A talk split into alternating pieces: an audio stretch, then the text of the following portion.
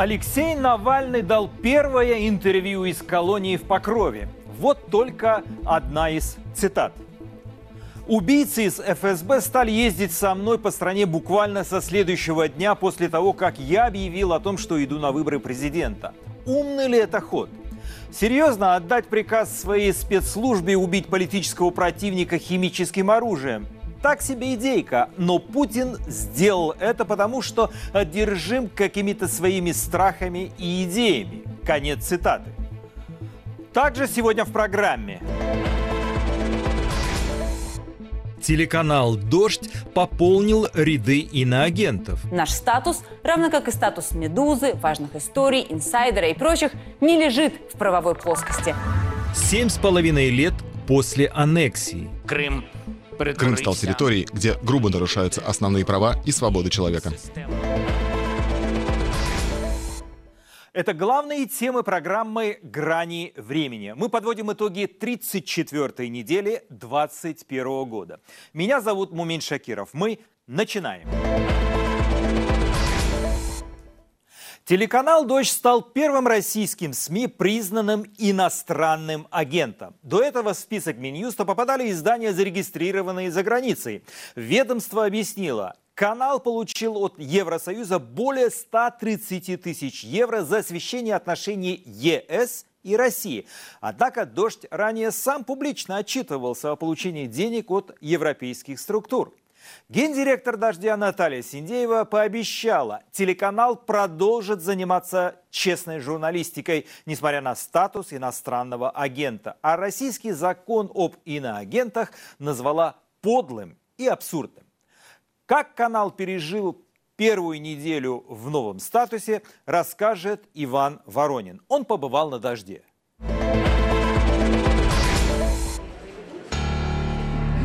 Это 15-секундная плашка в 24 слова на довольно канцелярском языке Минюста. На телеканале «Дождь» теперь идет перед каждым эфирным блоком и каждой рекламой. Плюс маркируются все публикации во всех аккаунтах в социальных сетях канала. 20 августа, спустя час небольшим после того, как о решении Минюста стало известно редакции «Дождя», маркировка впервые появилась в эфире пятничной программы и так далее. О том, что телеканал «Дождь» попал в реестр СМИ иностранных агентов, я узнал э, благодаря коллегам из агентства «Интерфакс», которые мне позвонили. К чему я говорю все эти детали? К тому, что телеканал «Дождь» никто не извещал, телеканал «Дождь» никто не сообщал, телеканал «Дождь» никто не информировал о планах, намерениях, признать телеканал «Дождь» иностранным агентом или включить его в такой список. Всего в реестре иностранных СМИ, выполняющих функции иностранного агента, вместе с российским ООО «Дождь» теперь 43 иноагента, в том числе физические лица, живые люди. В статусе СМИ иностранного агента «Дождь» уже неделю. В редакцию об этом до сих пор не поступило какое-либо официальное уведомление от российских властей. Неисполнение правила о маркировке, тем не менее, потенциально грозит каналу гигантскими штрафами. Мы не можем позволить себе эти многомиллионные штрафы а, просто физически. И мы знаем, что мы должны находиться в России. Мы хотим работать в России. Поэтому, поэтому так мы а, скрупулезно выполняем даже те а, ограничения, те запреты, те предписания, те требования российского законодательства, которые здравый смысл просто не приемлет. И, разумеется, мы понимаем, что это чудовищная, абсурдная ситуация, но мы даже, наверное, больше, чем российские чиновники, российские законодатели, законотворцы, а, мы с гораздо большим пиететом относимся к закону в России, это абсолютно точно. Клеймо иностранного агента не лежит в правовой плоскости. Это политика, заявляла ведущая телеканала «Дождь» Екатерина Катрикадзе в своей авторской программе. По ее словам, это попытка властей задушить редакцию экономически, отвернуть рекламодателей и партнеров, утомить 15-секундной заставкой подписчиков, на чьи пожертвования в том числе существует «Дождь». А сам по себе статус иноагента – своеобразное разделение властями изданий по разные стороны баррикад с ощутимой линией фронта. Есть наши и есть не наши. Федеральные каналы, лояльные газеты с сайтами и независимые редакции, оказывается, получающие гранты из-за рубежа. Минюст вменил «Дождю» грант в более 130 тысяч евро от Европейского Союза за освещение отношений между ЕС и Россией и, цитирую, опосредованное иностранное финансирование через российские фонды. Правда, грант был три года назад, то есть прямо сейчас «Дождь» не работает на эти деньги. А среди грантополучателей Евросоюза в разные годы были, к примеру, «Коммерсант», «Интерфакс», «Российская газета», на секундочку, правительственное издание, Госканал «Арти», Госагентство «ТАСС». В чем еще и мерзость этого законодательства об иностранных агентах? Даже если ты ничего не берешь давно, даже если нет никаких грантов, никакого сотрудничества, все равно задним числом а, тебя объявляют. Я не иностранный агент. Я понимаю, почему. Почему так? А кто решил? Кто этот человек? Пусть придет, скажет. Пусть посмотрит в глаза людям, которые работают на телеканале «Дождь». А, и, и поговорит с ними о том, что такое любовь к родине. Мы готовы ответить на эти вопросы. У нас они есть. А у этого человека, я боюсь, что нет. На «Дожде» готовы оспаривать решение Минюста. По словам Екатерины Катрикадзе, сейчас над этим работают юристы канала. В редакции вспоминают тяжелейший 2014 год, когда канал отключили от основных кабельных и спутниковых сетей, вынудив искать новые источники дохода. Существенно усложнит работу и статус иностранного агента. Признанное таковым в мае издание «Витаймс», к примеру, и вовсе перестало существовать. Статус иноагента не ведет к закрытию СМИ, а решение Минюста в отношении «Дождя» не согласовывалось с Кремлем, заявили на этой неделе в Кремле. Признанная иностранным агентом издание «Медуза» ссылкой на трех источников рассказала, что списки иноагентов и нежелательных организаций готовит возглавляемый президентом Путиным Совет Безопасности. На встрече членов Президентского совета по правам человека с представителями Минюста выяснилось, что объявить иностранным агентом можно примерно любого журналиста. Спросили, как действовать СМИ признанному иностранным агентом. Два пути. Через суд добиваться и по прошествии времени, не прописано в законе какого, обратиться в тот же Роскомнадзор, сообщив, что больше закон не нарушает соглашается. А ведомство, убедившись в этом, в свою очередь обратится в Минюст, чтобы из списков исключили. Мне кажется, этот путь вообще не работает. Спрашивали про другие СМИ, в частности про ПАСМИ, признанная иностранным агентом после получения на свой счет пожертвования от гражданина Украины 5000 рублей. В общем, любое СМИ можно признать иностранным агентом, так же, как и любого журналиста, как физлицо. Журналист и член СПЧ Ева Меркачева рассказала, что поводом для иноагентского статуса может быть как участие журналистов в конференции или пресс-туре, оплаченных иностранной организацией, так и денежный перевод на день рождения от друзей из-за рубежа. Маркировать в соцсетях при этом придется как гневный пост в адрес Минюста, так и, к примеру, фотографию с собственным ребенком. Часть независимых СМИ, включая признанных киноагентами «Дождь» и «Медузу», обратились с открытым письмом к руководству страны.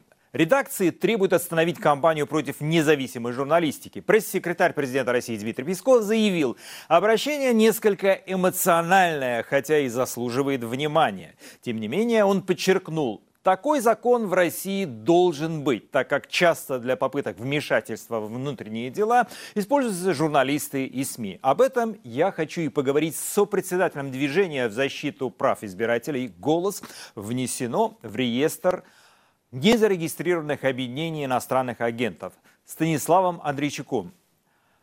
Станислав, здравствуйте. Здравствуйте. Вот вы это обращение слушали. Власть пойдет на какие-то компромиссы или смягчение позиции, или будет продолжать прессовать НКО и журналистов из независимых изданий? Как вы думаете? Да нет, конечно. Ну, то есть э, от обращения хуже не станет но я думаю, что и лучше э, тоже не станет. А, на моей, поскольку голос уже давно в иностранных агентах то появляется, то исчезает в том или ином виде, на моей памяти никого из э, реестра иностранных агентов никогда не исключали. Если это и было, то какие-то единичные совершенно случаи с какими-то небольшими организациями. Голосу, например, даже не давали закрыть одно из своих старых юридических лиц. В течение нескольких лет мы просто даже через суд не могли закрыть э, организацию, чтобы просто голос вот в этом реестре каким-то образом звучал, не работающую организацию уже. А, поэтому я думаю, что, конечно, всех э, будут стараться по максимуму держать, но, опять же, мне кажется, что тот же «Дождь», э, «Медуза», они смогут к этому адаптироваться. Там, отключение от эфира было, как мне кажется, гораздо более серьезным ударом, чем а, вот это внесение в реестр. Поэтому я надеюсь, что все продержатся. Э, Станислав, тогда более детальный вопрос. ЦИК может запретить иностранным агентам близко касаться темы выборов. Каковы теперь правила игры, когда ваш голос иностранный агент и дождь иностранный агент? Как будете работать? А, ну, мы будем делать все то же самое, что всегда делали. Для нас, опять же, как я уже говорил, эта ситуация не новая. Мы с 2013 года в ней периодически оказываемся. И, в общем, а, работать в ней умеем. Как мы говорили про выборы, так говорить и будем. Никто гражданам запретить говорить о выборах не может. А, там а, в законодательстве действительно оговорка такая резиновая о том, что нельзя а, в любых формах участвовать в избирательной кампании, в том числе содействовать а, избранию или неизбранию тому, того или иного кандидата. Но мы в «Голосе», как, в общем, э, движение, которое специализируется на выборах, полагаем, что все-таки участниками выборов, об участии в выборах можно говорить только в применительно к партиям, кандидатам, там, избирательным комиссиям и так далее. Граждане могут говорить все что угодно, СМИ могут э, выполнять свою работу, СМИ могут даже аккредитовываться э, на избирательные участки. Э, нету запрета на это. Поэтому здесь нормы, если кто-то пытается это дело запретить, они будут входить просто в противоречие с другими законами, с Конституцией. Поэтому я думаю, что нужно поменьше меньше по этому поводу паниковать, просто всем делать свою работу. Но давайте э, напомним, что Элла Памфилова, председатель ЦИК, она сказала, что будут какие-то инструкции в ближайшие дни. Кому можно вообще приходить на избирательные участки, кому нет. Вы ждете этих инструкций или вы будете делать то, что вы считаете нужным? Нет, мы этих инструкций не ждем. Голосу в этой ситуации даже проще. Нам э, уже лет так 10 запрещено наблюдать, даже больше, наверное, с тех пор, как э, у общественных э, объединений, общественных организаций исчезла возможность направлять наблюдателей на избирательные участки. Формально на избирательных участках нет наблюдателей голоса. А, все активисты, которые э, там, проходят через нас э, тем или иным образом, мы им просто помогаем получать направление у партии, у кандидатов. Э, так что формально это не наши наблюдатели, это просто граждане, которые пользуются, грубо говоря, нашей инфраструктурой, смотрят наши ролики учебные, пользуются нашими учебными материалами, пользуются нашим мобильным приложением, а, звонят нам на горячую линию, пользуются картой нарушений, но они действуют как представители представители партии и кандидатов в данном случае. Поэтому вот если кто-то волновался по поводу того, что не, не сможет попасть на избирательный участок, э, потому что записался в голос, не беспокойтесь, все будет хорошо. Станислав, скажите, а насколько эффективным может быть умное голосование Алексея Навального? Вот он буквально несколько дней назад дал большое развернутое интервью «Нью-Йорк Таймс» и опять повторил, что умное голосование может поломать игру «Единой России» Кремлю. Ну, мы видели, что умное голосование работает в крупных городах, я думаю, что в а, сельской местности или в небольших и средних городах оно не столь эффективно, но в больших городах оно действительно работает. Другой вопрос, что, конечно, сейчас а, власти попытаются и эту инфраструктуру поломать или максимально затруднить не доступ, ограничить возможность скачивания этого приложения, запретить его упоминание в, там, в интернете и так далее. Но я думаю, что те, кто является сторонниками Алексея Навального, кто действительно, кто намерен этим голосованием воспользоваться, они, я думаю, там в 90% уже давным-давно приложение себе скачали и без проблем будут им пользоваться. Продолжение темы Навального. Мы имеем дело с психически нездоровым человеком, патологическим лжецом с маниями величия и преследования. Путин помешан на оккультизме и ходит с красной ниткой на запястье. Когда-нибудь выяснится, что президент России принимает решение по совету старца из леса или какого-нибудь покемона. Вот процитировал я вам э, фрагмент из интервью Навального. На ваш взгляд, видна ли в действии Кремля вот такая паранойя, которую описал Алексей Навальный?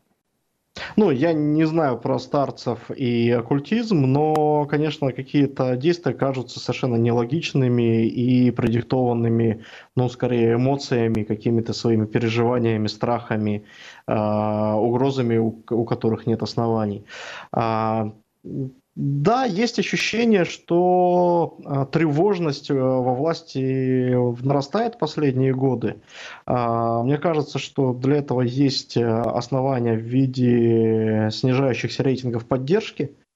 В общем, понятно, что выборы это всегда такой немножко катализатор тревог а, для тех, кто находится во властных кабинетах. Это и там, катализатор политизации граждан, поэтому они в этот период особенно нервно себя ведут и стараются там перестраховываться максимально. Есть ощущение, что меры, которые они принимают, неадекватны ситуации и стратегически могут вести к э, плохим для них же последствиям. Но посмотрим, в общем, а, да, ощущение, что вот какая-то такая неадекватная реакция есть. Мне кажется, у всех внимательно наблюдает за этим, за всем. Станислав, где больше всего вы ожидаете вбросов? На участках избирательных, во время подсчета голосов или в системе электронного голосования? Ну, смотрите, у нас а, есть несколько дыр, как мы с вами понимаем. А, сейчас очень многие говорят про онлайн-голосование. А, оно действительно непрозрачное, но надо понимать, что онлайн-голосование у нас всего в шести регионах в этом году. А, ну, то есть, а, а регионов у нас по Конституции 85, да, по ныне, по, по ныне действующей. Ну, то есть, э, онлайн-голосование будет сказывать, может сказаться на результатах каких-то округов, но учитывая, что в значительной части этих округов там те же единороссы и без того победят, реально, я думаю, вклад онлайн-голосования, даже если там будут что-то подкручивать, но это там 10, 12, 15 мандатов, не больше. А у нас всего, я напомню, в Госдуме 450. 10-15 тоже много, это фракция партии, преодолевшая 5%, но тем не менее все-таки в масштабах 450 это не самая большая цифра. А, гораздо больше тревогу у нас вызывает, ну, во-первых, э, так называемые электоральные султанаты, это там полтора десятка регионов, где результаты просто рисуются с потолка, и это вот действительно уже много мандатов, и это уже действительно большая проблема. И, конечно, трехдневное голосование, которое а, тоже добавляет головной боли. А, на него нужно много а, наблюдателей. Мы посчитали, что в идеале это нужно там полмиллиона независимых наблюдателей, но в принципе достаточно там 200-300 тысяч. А, у нас 100 тысяч избирательных участков. 200-300 тысяч это гигантская сумма, никогда наблюдательское движение столько не выставляло. Звучит это жутко, но на самом деле, если мы с вами пересчитаем на один избирательный участок, то окажется, что на избирательном участке, где в среднем живет там около полутора-двух тысяч избирателей, нужно, чтобы нашлось 2-3 человека, которые готовы прийти и понаблюдать. Да, вот по одному человеку на день. Ну, то есть, э, вот, э, выходите вы, берете с собой друга или подругу и кого-то из родственников, друзей или соседей по лестничной площадке, и вы избирательный участок закроете на все три дня. И это может очень сильно повлиять, потому что мы видим, что даже вот в условиях многодневного голосования, даже когда это голосование по Конституции было, которое совершенно никакими законами не регулировано, сейчас все-таки более жесткая ситуация, мы видели, что вот это а, само, сам факт присутствия наблюдателей, он очень сильно влияет на то, какие конечные результаты оказываются в, в официальных данных, в официальных протоколах. Станислав, Поэтому а можно я наблюдать. вас спрошу вот о чем? Власть так зачистила политическую поляну, что невольно на второе место по опросам вывела партию КПРФ, пусть и без Грудинина, э, директора совхоза имени Ленина. Дадут бой коммунисты единороссам или нет, если можно очень короткий ответ. У нас просто заканчивается время уже. Да, мы видим, что дают. Мы анализируем сейчас социальные сети и видим, что упоминаемость э, в социальных сетях Единой России и КПРФ, в отличие от телевизора, почти равная. Это значит, что на самом деле эти две партии прежде всего между собой конкурируют. Поэтому да, я думаю, что если считать будут нормально, если наблюдатели обеспечат нормальный подсчет, то коммунисты вполне могут дать бой, по крайней мере, по спискам. Станислав, а огромное вам спасибо за ваши комментарии и беседу. Удачи и всего доброго. Ближайшие выборы я обсудил с сопредседателем движения в защиту прав избирателей «Голос» Станиславом Андрейчуком. Теракт около аэропорта Кабула. Путин разрешил чиновникам иметь второе гражданство. Первое интервью Навального из колонии. Наша лента новостей. Алексей Навальный дал первое интервью из колонии. Оно вышло на английском языке в одном из ведущих СМИ мира – газете «Нью-Йорк Таймс». Одновременно текст на русском соратники политика опубликовали на его сайте Навальный.ком, который на территории России блокируется Роскомнадзором. Навальный впервые рассказал о методах психологического воздействия, которые администрация колонии применяет к заключенным, а также поделился видением нынешней политической ситуации в стране. В частности, Навальный призвал западные страны не вводить санкции против России, а продолжать давление на тех, как он выразился, кто грабит Россию. Россию. Политик также подробно описал, как сейчас проводит свой день. По его словам, в колонии в Покрове заключенных буквально заставляют смотреть телевизор по 8 часов в день, 5 дней в неделю. Это обязательно и официально называется программой повышения осведомленности. Сам Навальный говорит, что, цитата, «его сводит с ума обязательный просмотр телепередач и пропагандистских фильмов». В четверг около аэропорта Кабула произошли сразу два взрыва. В результате погибли порядка ста человек. Ответственность за теракт на себя взяло исламское государство. Группировка признана террористической и запрещена в России. По словам очевидцев, взрывы произошли почти одновременно. Первый прогремел непосредственно у входа в аэропорт, второй – у расположенного поблизости отеля. В последние дни он использовался, чтобы разместить людей, которые ожидали своей очереди на вылет из Афганистана. Среди погибших 13 американских военных. Президент США Джо Байден в специальном обращении в связи с терактами заявил, что, несмотря на взрывы, Штаты продолжат эвакуацию из Кабула вплоть до 31 августа, а также пообещал заставить ИГИЛ ответить за это нападение. Взрывы у аэропорта Кабула – это первый теракт в Афганистане после захвата власти в стране движением Талибан, также признанным в России террористическим. Сейчас аэропорт Кабула – это единственное место, откуда можно покинуть Афганистан.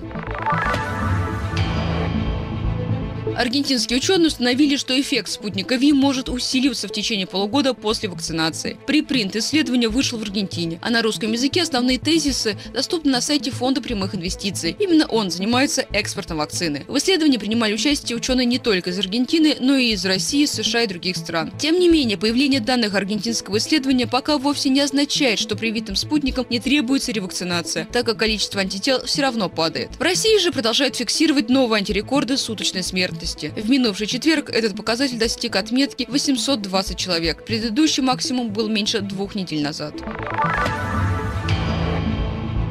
Президент России Владимир Путин разрешил чиновникам иметь второе гражданство, если от него невозможно отказаться. Соответствующий указ глава государства подписал в эту среду. Тогда же документ был опубликован на официальном портале правовой информации. Устанавливать невозможность прекращения иностранного гражданства будет либо президент, либо комиссия по вопросам гражданства при президенте. В указе отмечается, что в случае, если отказаться от второго гражданства нельзя по независящим от потенциального чиновника причинам, то он или она смогут работать на должности, при замещении которой не требуется оформления допуска к государственной тайне. Тем не менее, подчеркивается, что госслужащие будут должны принимать все возможные меры, направленные на прекращение гражданства или подданства иностранного государства. Между тем, запрет на второе гражданство или наличие вида на жительство для чиновников был закреплен в Конституции России год назад после голосования по поправкам.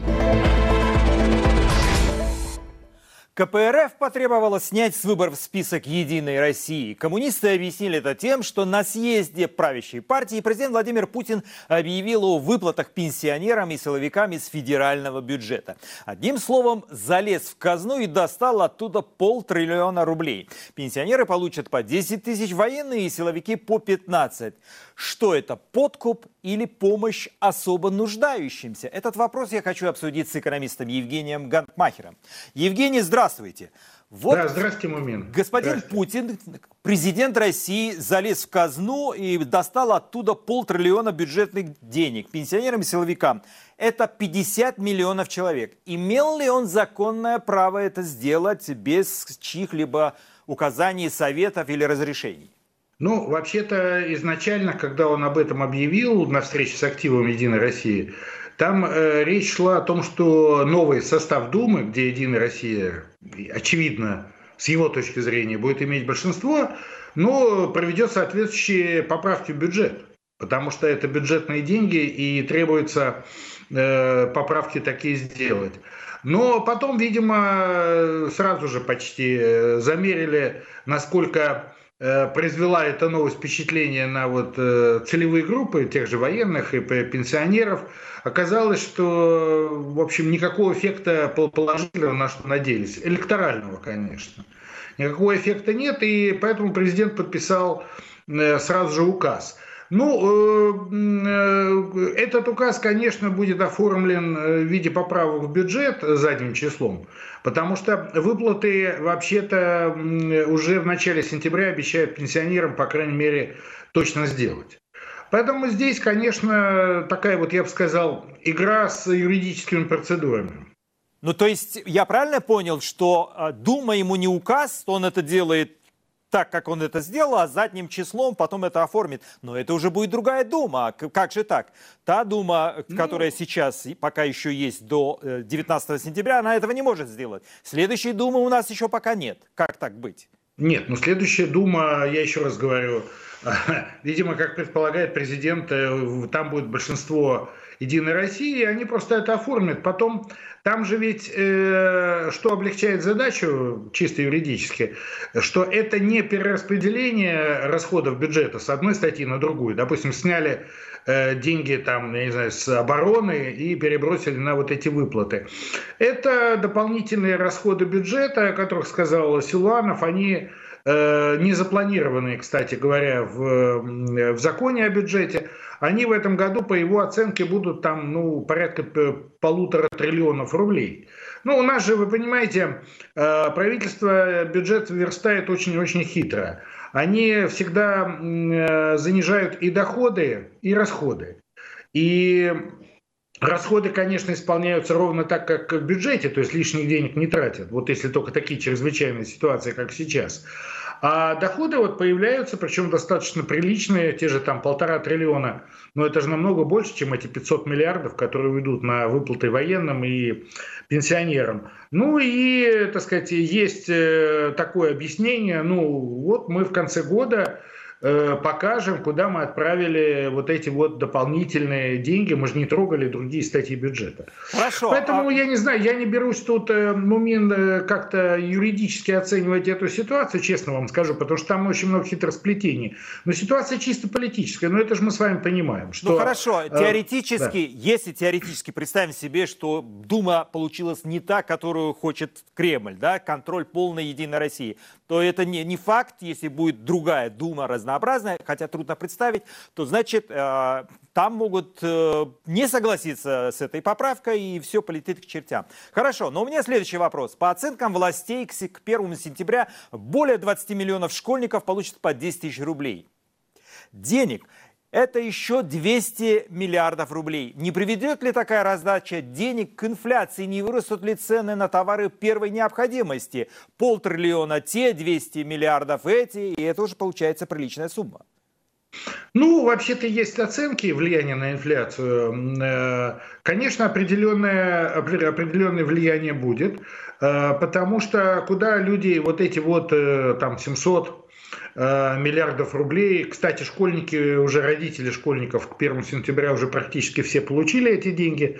Они уже у людей, уже многие потрачены.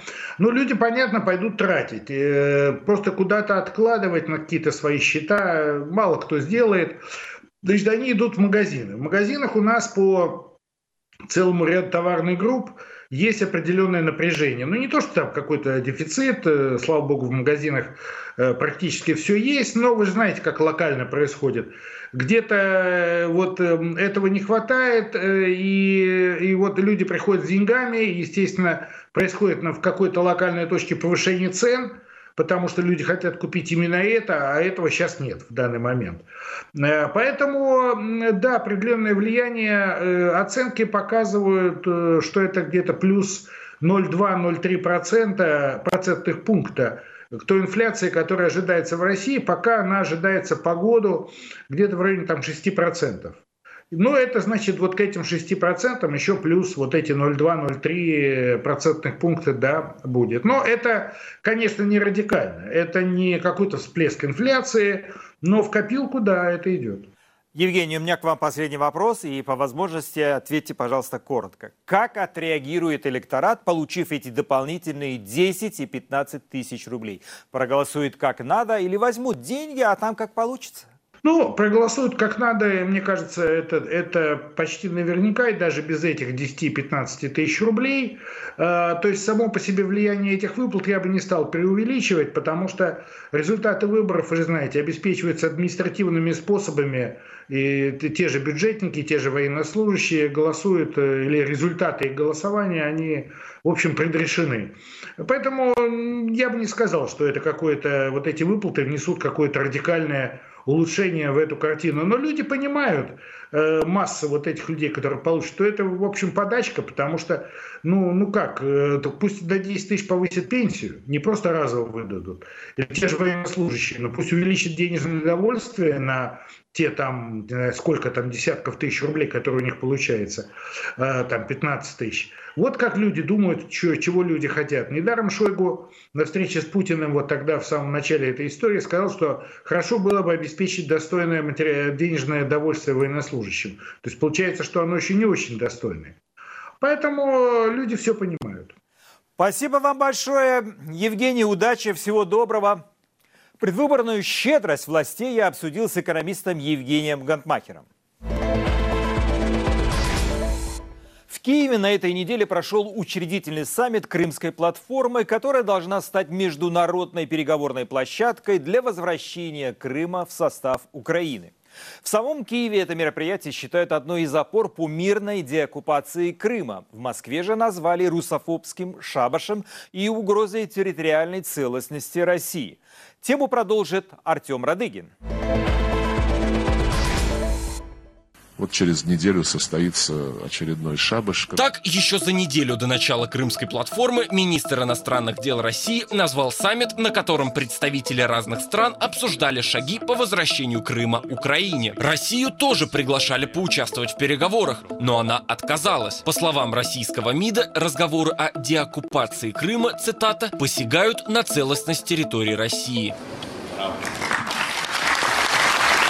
На первый день саммита «Крымская платформа» приехали представители 46 стран. Польша, Латвия, Литва, Эстония, Финляндия, Швеция, Швейцария, Чехия, Австрия, Германия, Великобритания, США, Канада, Австралия, Япония и еще 30 стран отправили своих представителей на встречу в Киеве. На ней обсуждали санкции против России за аннексию полуострова, нарушение прав человека в Крыму, присутствие российского флота в Черном море и последствия оккупации украинских территорий. По словам представителей европейских стран действия России по отношению к Украине угрожают безопасности всей Европы. Очень жаль, что Россия продолжает оккупацию и милитаризацию регионов. Нужно противостоять попыткам России насильно навязать полуострову свои границы. По итогу встречи страны подписали декларацию, по которой они обязаны требовать от России, чтобы та допустила в Крым представителей международных комиссий, в том числе ООН и ОБСЕ, и перестала нарушать права человека на полуострове. Речь идет о преследовании крымских татар, религиозных течений, независимых журналистов и противников оккупационных властей. Также участники Крымской платформы требуют вывод российских войск с полуострова. Это важливо не только это важно не только для нас, но и для крымчан, которые с каждым годом все больше понимают, что их обманули, использовали, и что они нужны России только в качестве склада для оружия. В декларации мы четко фиксируем непризнание незаконной аннексии Крыма Россией. Страны-участницы объединят усилия, чтобы обеспечить безопасность в Черноморском регионе. Фиком. Российские власти всерьез крымскую платформу не восприняли. По словам пресс-секретаря Путина, это, цитата, очередная недружественная акция. Власти оккупированного Крыма снова заговорили о попытках Запада развалить Россию и о том, что Крым возвращать они не собираются. Собирают там союзников, вынашивают планы, какие-то козни как российскому Крыму нанести максимальный ущерб. Наверное, американцы приказали, ну и э, украинские деятели пошли исполнять. Разговоры о мирном возвращении Крыма кремлевских чиновников не интересуют. Они по-прежнему продолжают рассказывать о том, что Украина хочет вернуть Крым, чтобы уничтожить там русских и русский язык. Если российские власти годами игнорируют международное право и не хотят прислушиваться к мнению мирового сообщества, то как тогда достучаться до Кремля? Будущее Крыма и российско-украинских отношений я обсужу с политологом, доцентом Киевского университета имени Тараса Шевченко Петром Олещуком. Петр, здравствуйте. Добрый вечер.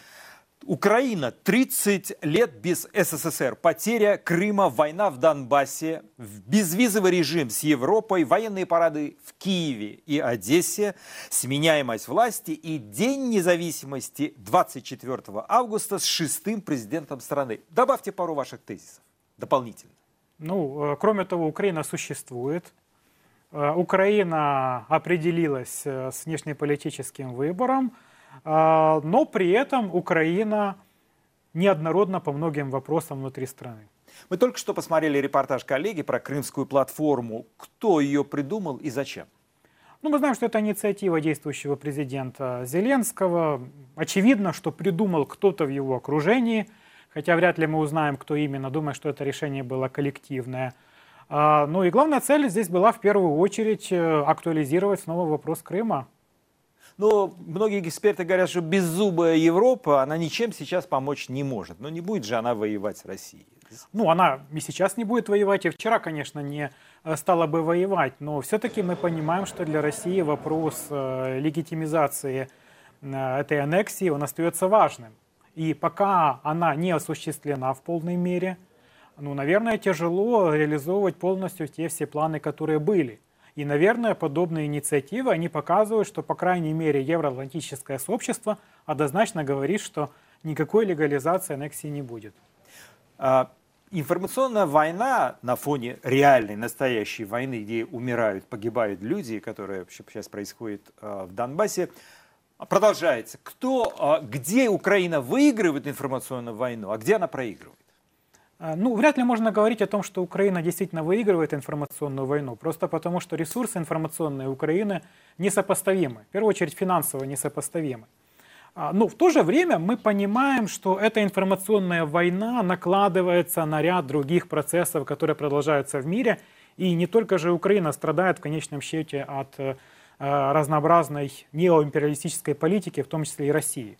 Поэтому, понимаете, тут иногда Украине удается попасть в резонанс и это помогает Украине эффективно действовать в информационном пространстве. Украинские эксперты говорят, не так дружили с Россией, и вот вам результат. А как надо было дружить с Россией? Э, ну, понимаете, я на самом деле не думаю, что это вопрос какой-то особой дружбы с Россией или ее отсутствия. Э, я думаю, что проблема не в том, что Украина как-то не так дружила или так дружила, а в том, что Украина в определенный момент показала свою слабость. Знаете, как в известном анекдоте, и тут она раскрылась. И это было воспринято как сигнал к соответствующей агрессии. Вот понимаете, я думаю, что то, что мы проявили в определенный момент слабость, это и послужило этим самым толчком. Но, может быть, иначе надо было выстраивать отношения, ведь выстраивали отношения целых пять президентов до Зеленского. Вот какой из президентов был на более правильном пути, на ваш взгляд? Понимаете, мы не можем их сравнивать по одной простой причине, что ситуация менялась постоянно. И, например, Кучма мог выстраивать э, многовекторность с Ельциным просто потому, что тогда Россия не была готова к настолько агрессивной внешней политике и была занята внутренними проблемами. Э, поэтому тут нужно сравнивать и украинскую сторону, и российскую сторону в динамике. Э, поэтому на самом деле я не считаю, что вот кто-то из президентов Украины показывает и показывал именно идеальный пример – если бы этот пример был, наверное, мы бы сейчас были в несколько иной ситуации. В мае 2015 года вы, Петр, заявили, Украине следует отрезать оккупированные территории по нынешней линии фронта из-за неприемлемых для Киева условий возвращения. А на выгодный сценарий у страны просто не хватит сил. Изменилась ли, изменилась ли ситуация спустя 6 лет? Да, изменилась. Понимаете, я просто с одной стороны, я прекрасно понимаю, что у нас по-прежнему нет ресурсов для возвращения этих территорий, но я понимаю, что проблема не в этих территориях. Проблема именно в сохранении соответствующих амбиций со стороны России. И, честно говоря, я не верю, что даже если бы теоретически у нас бы возникла идея эти территории отрезать, что Россия бы на это согласилась. Просто потому, что ей нужен инструмент влияния на Украину. Поэтому я думаю, что сейчас э, ситуация выглядит намного сложнее и неоднозначнее. Ну вот смотрите, э, живой пример. Буквально несколько э, месяцев назад э, Азербайджану спустя почти 30 лет удалось победить э, Армению, то есть э, одержать победу на фронте и вернуть себе утраченные территории, и даже больше, чем она могла себе это представить. То есть, правда, ушло на это несколько десятилетий. Украина для себя рассматривает вариант, как Азербайджан вернул себе территории или нет? Было бы странно, если бы Украина не рассматривала этот вариант. Также было бы странно, если бы его постоянно все декларировали, что вот мы вот сейчас пойдем в наступление и тому подобное. Но просто мы должны понимать, что, наверное, в нынешней ситуации, в контексте ресурсов, в контексте армии, в контексте денег, которые вкладываются в армию, а, Украина, наверное, сейчас больше напоминает Армению, чем Азербайджан в этой, в этой скажем так, паре. Вот. И, наверное, мы вряд ли когда-то сможем а, сугубо военным образом а, достичь превосходства над Россией. А, вот. Поэтому этот вопрос настолько же сложный, как и неоднозначный. Вот. Но опять-таки мы должны понимать, что ситуация в мире всегда может измениться, и к этому тоже нужно быть готовым. Минские соглашения превращаются в химеру. Вот пишут э, а, дипломатическую химеру, потому что эксперты, Москва все активнее интегрирует самопровозглашенные эти республики. Вот сейчас пройдут выборы, и после выборов, где почти 600 тысяч человек проголосуют с российскими паспортами, и вот э, можно ли говорить, что уже невозможно будет вернуть Донбасс? Или как можно его вернуть с учетом того, что Россия там раздает паспорта сотнями тысяч экземпляров? Э, ну, можно на этот вопрос отвечать очень долго, но на самом деле вернуть можно очень быстро и очень просто. Но для этого Россия должна по каким-то причинам решить, что ну его, эти внешнеполитические амбиции, этот неоимпериализм, займемся своими вопросами, и после этого уже, я думаю, действительно начнется какие-то реальные переговоры, реальная дипломатия, реальное решение этой проблемы. А вот что должно предшествовать подобным событиям, я не скажу, потому что вариантов может быть очень много. Чем ментально отличается избиратель в Крыму и в Донбассе? Э, ну, понимаете, это тоже вопрос очень сложный. Это одинаковая а, ментальность? А, нет, конечно, нет. А, но мы должны понимать, что в целом Почему я задаю вопрос, уточню. Потому что Россия Крым считает своей территорией, Донбасс пока еще не считает своей территорией, считает территорией, в которой э, есть ну, подконтрольный ей режим даже не подконтрольный режим, она утверждает, что, вот, э, что это внутриукраинские дела, ну, она там только посредник. Да. Да. А, и, конечно, что есть. Ну, целый ряд, конечно, очень больших э, различий существует, но мы должны понимать, что не, нельзя выделять какие-то отдельные регионы Украины исключительно на основании того, что вот они каким-то образом э, имеют какие-то четкие, четкие характеристики. Просто потому, что люди какой-то пророссийской ориентации, они э, в принципе есть на всей территории Украины, даже в западных областях еще со времен Советского Союза. Так же, как и люди э, откровенно проукраинской ориентации, даже вот и сейчас, несмотря на все репрессии, есть даже на временно оккупированных территориях. Понимаете, вся э, территория Украины в электоральном плане это взвесь, это соединение совершенно разных ментально людей, поэтому очень сложно выработать, знаете, какой-то единый образ ментально э, какого-то человека, который будет отвечать за определенный регион. Да, давайте я поверну немножко вопрос иначе. Люди меркантильные и циничны. Ну, такова жизнь украинские паспорта остаются у тех людей, у тех граждан, которые проживают на оккупированных территориях. И у этих людей есть возможность без визы ездить в Евросоюз. Это работает на возвращение? Э, понимаете, это работает не то чтобы на возвращение, а на то, чтобы эти регионы слишком далеко не ушли. Так, Потому есть... что образ Украины так или иначе присутствует. Кто-то все равно держит э, в голове перспективу э, получения паспорта, кто-то даже, вот, например, сейчас использовал украинский паспорт для того, чтобы вакцинироваться там, не спутником, а Pfizer, условно говоря. Кто-то хочет, например, поступить в украинский вуз. То есть не то, чтобы это как-то глобально возвращает, но и сильно удалиться тоже не позволяет. То есть это та ниточка, за которую можно да. в определенный момент дернуть. День независимости 24 августа в Украине – это праздник со слезами на глазах или день рождения новой страны?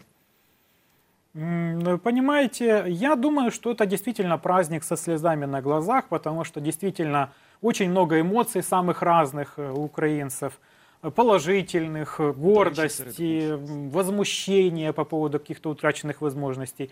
Но мне кажется, что за предыдущие годы, за несколько предыдущих лет, все-таки этот праздник из формального для большинства украинцев превратился в действительно что-то содержательное. Вот мне так кажется. Но Владимира Зеленского, нынешнего президента Украины, есть возможность э, и шансы переизбраться, или он потерял этот шанс? Ну, я вижу, что шансы у него есть. Естественно, если он сам захочет переизбираться, поскольку однозначного ответа он пока что не дал. А, ну, любые выборы, э, понимаете, это всегда э, два варианта. И человек выбирает не из абстрактного, например, идеального президента и, например, Зеленского а выбирает из тех предложений, которые на тот момент будут. И в первую очередь э, перспективы и Зеленского, и любого другого политика будут зависеть не только от него, а от того, э, с кем его будут сравнивать. Давайте попытаемся провести некую параллель. Есть Польша, сосед Украины, есть, естественно, Украина. И э, обе страны, как говорят некоторые э, эксперты, были приблизительно на одинаковом старте. Польша сегодня некий образец в Восточной Европе, страна, которая получила море денег от Запада и построила крепкую экономику. Почему Украина не Польша?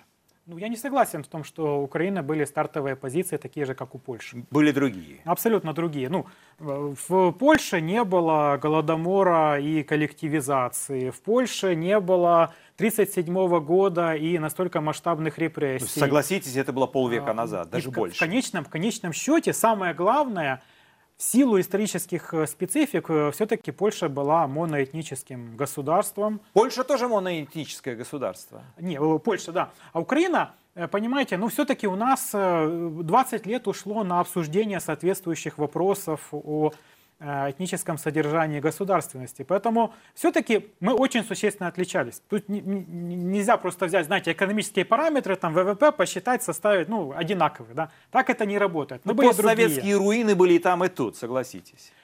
А, да, но понимаете, все-таки, когда эти постсоветские руины имеют э, сравнительно небольшую историю, и историю, которая на несколько десятилетий больше, это все-таки есть разница. Ну и самое главное, э, все-таки ни у кого, даже у самых больших врагов Польши, никогда не возникала идея о том, что ни Польши, ни поляков не существует. К сожалению, в случае Украины все было несколько сложнее. Сменяемость власти в Украине есть, а кардинальных экономических реформ нет или пока нет, э, все это идет очень слабо. Почему у украинцев нет своего или своих Кахи Бентукидзе, Егора Гайдара или того же Бальцеровича? Ну, а, опять-таки, вопрос а, в том, а, могли ли они себя проявить в тех ситуациях, которые были раньше. Это во-первых. Ну и во-вторых, любые реформы общество должно быть готово воспринимать. Но все-таки после того, как сразу распался Советский Союз, украинское общество существенно отличалось.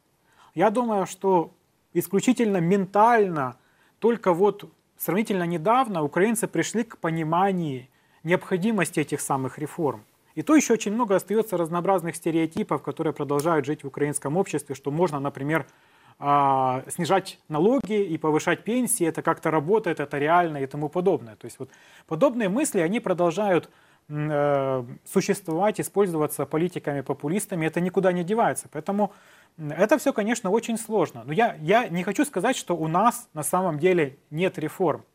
Реформы есть. Вопрос просто в том, что у нас, к сожалению, э, знаете, такой очень завышенное ожидание от реформ, что вот реформы это там вот кто-то соберется, или включит решение, рубильник. Да, включит рубильник и все, там одновременно везде э, загорится иллюминация. С Зеленским вы связываете эти реформы в будущем или нет? Кардинальные реформы. Понимаете, конечно, уже некоторые реформы были проведены. Многие реформы еще не проведены. А, но я, я так, в принципе, э, понимаю ситуацию, что Э, мы уже вошли в, ту, в тот момент исторический, когда реформы неизбежны. И президент, он либо возглавляет этот процесс, что пытается делать Зеленский, либо же попытается встать против этого процесса, и тогда ничего хорошего для него этого не принесет, пример Янукович. То есть вот тут или пытаться как-то бежать впереди этого процесса, его каким-то образом возглавлять, даже если Э, ты э, к чему-то еще до конца не готов, или пытаться встать э, против этого потока, и тогда он тебя просто снесет. Какой процент населения Украины хочет обратно в Советский Союз? А, ну, я точно социологию не помню последнюю, но я помню, что вроде около 69% граждан Украины поддерживают э, независимость Украины. Остальные не то чтобы не поддерживают, там разные варианты, кто-то, кому-то тяжело, эм, в принципе, ответить на этот вопрос. Но там очень жесткая градация и связь именно с э, возрастом. То есть чем человек старше, тем больше у него соответствующий ностальгии по Советскому Союзу. То есть ваши отцы и деды, среди них большой процент тех, кто хотят ну, довольно, довольно, довольно немалый, да. По, по целому ряду, опять-таки, самых разных причин. Какое место в жизни украинцев займет русский язык с учетом э, того, что в Киеве, ну, вы меня поправьте, если это не так, осталось или одна, или две школы с э, русским обучением? Да, но русский язык при этом не исчез. Да, но мы же говорим о будущем. Да. Э, понимаете, э, вопрос этот очень сложный. Потому что на данный момент русский язык остается инструментом и темой, в первую очередь, политической. И в первую очередь связанной с соответствующими внешнеполитическими амбициями России. То есть вот я думаю, что какое-то здравое обсуждение темы русского языка возможно в Украине только после того, как закончится агрессия России против Украины. Вот, этот, вот эта тема закроется, и я думаю, после этого сразу же существенно снизится вопрос политизации русского языка, и тогда уже какой-то, знаете, будет, как мне кажется, более, более нормальная атмосфера для того, чтобы его обсуждать. Но ясно, что он не исчезнет. Есть этнические русские в Украине, которые, опять-таки, очевидно, будут его сохранять. Есть люди, по которым по каким-то самым разным причинам он нужен. Опять-таки, э, а, они будут его сохранять. Но, понимаете, э, просто длительное время в Украине он использовался, эта тема использовалась для политического позиционирования и политического раскола. Ну, вот э, я живу в Киеве много месяцев, ну, много как, больше трех месяцев, и, конечно, я чаще слышу русскую речь, нежели э, украинскую, да, но это столица, это город, где смешано, намешано. Но вот такой некорректный вопрос. А можно ли говорить, что русскоязычная интеллигенция и украинская интеллигенция – это две параллельные, которые не соприкасаются? Опять-таки здесь э, все очень-очень сложно, потому что на самом деле э, русскоязычные в Украине – это очень неоднородная группа. То есть есть люди, которые, э, для которых русскоязычие – это отрицание всего украинского, их в принципе не так много – и есть люди, для которых э, русскоязычие – это э, часть, э, скажем так, их личной персональной биографии, ну а это не означает, что они как-то там плохо относятся к украинскому языку или даже более того, к расширению и дальнейшему внедрению украинского языка в Украине. Поэтому на самом деле здесь, знаете, нету, как мне кажется, жесткой черно-белой градации. Мне кажется, здесь очень много разнообразных оттенков серого – которые в целом и составляют всю картину. Но кто и как вот определяет сегодня, какой русский писатель годится для Украины и какой не годится? Э, вопрос опять-таки очень сложный, потому что здесь э, есть целый ряд разнообразных мотивов и причин. Э, например, с живыми писателями все очень просто.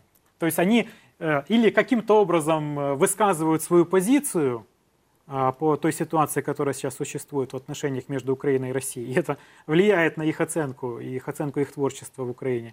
По поводу э, э, писателей, э, скажем так, представителей классической литературы, все, конечно же, намного сложнее. Ну вот Максим Горький, он писал до советскую эпоху и во время советской эпохи был неким буревестником. Он кто? Приемли он сегодня для современной Украины? Понимаете, я, честно говоря, считаю, что вообще каждый человек должен сам для себя определять, э, какая литература ему интересна. А, я лично не считаю, что, например, такие писатели, как э, Горький, должны у нас каким-то образом внедряться или пропагандироваться, но причин запрещать э, их творчество я тоже не вижу. Я считаю, что каждый человек должен ознакомиться с любой литературой, с любым творчеством, которое ему по каким-то причинам интересно. Потому что интерес может быть разный. Это как обожание, так и, например, и желание вкопаться и а, раскритиковать полностью. Поэтому я считаю, что, в принципе, э, ну, любой человек должен иметь право ознакомливаться с той литературой, которая ему интересна.